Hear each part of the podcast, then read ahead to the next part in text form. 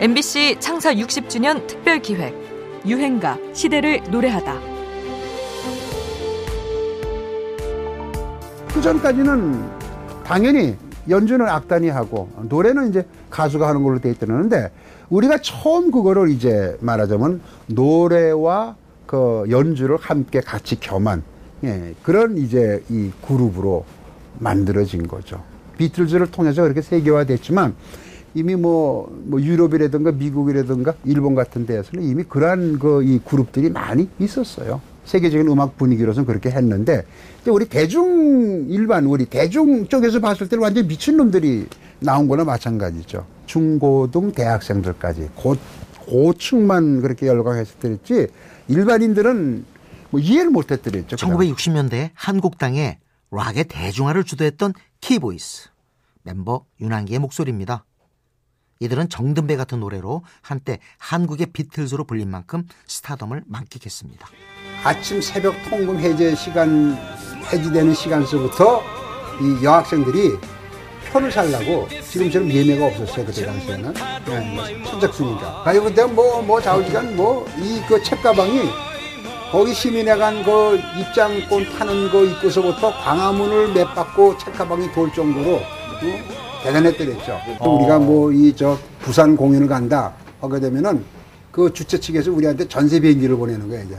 아, 그뭐 인기 뭐 말도 못했지. 부산에 도착하게 되면은 공항에 완전히 그냥 뭐 여학생들이고 뭐고 그냥 뭐 고등학교 밴드부가 나와가지고 어? 빵빠레 해가면서 또 다른 히트곡 해변으로 가요는 윤항기, 김홍탁, 차중락 등 기존 멤버가 나간 뒤 1970년 2기 새 멤버들이 발표한 곡입니다.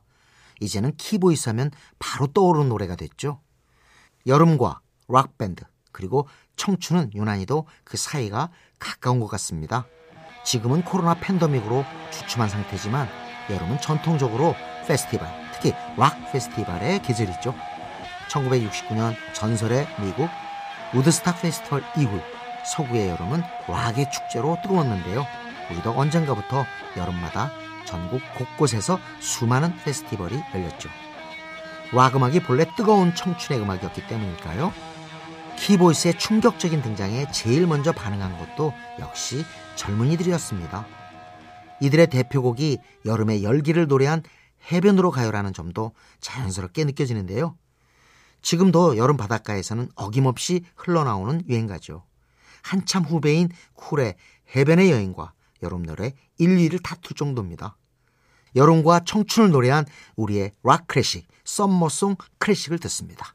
키보이스, 별이 쏟아지는 해변으로 가요, 해변으로 가요, 해변으로 가요.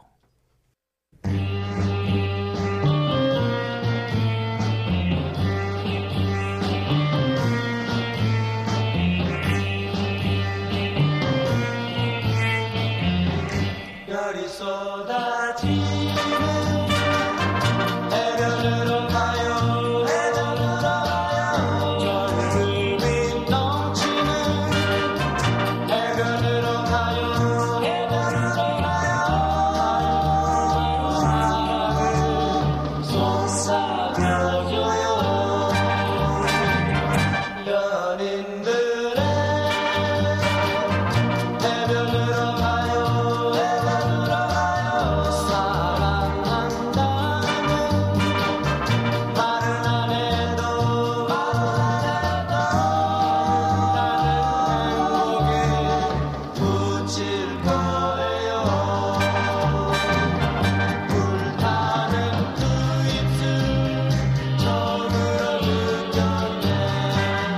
MBC 창사 60주년 특별 기획 유행가 시대를 노래하다.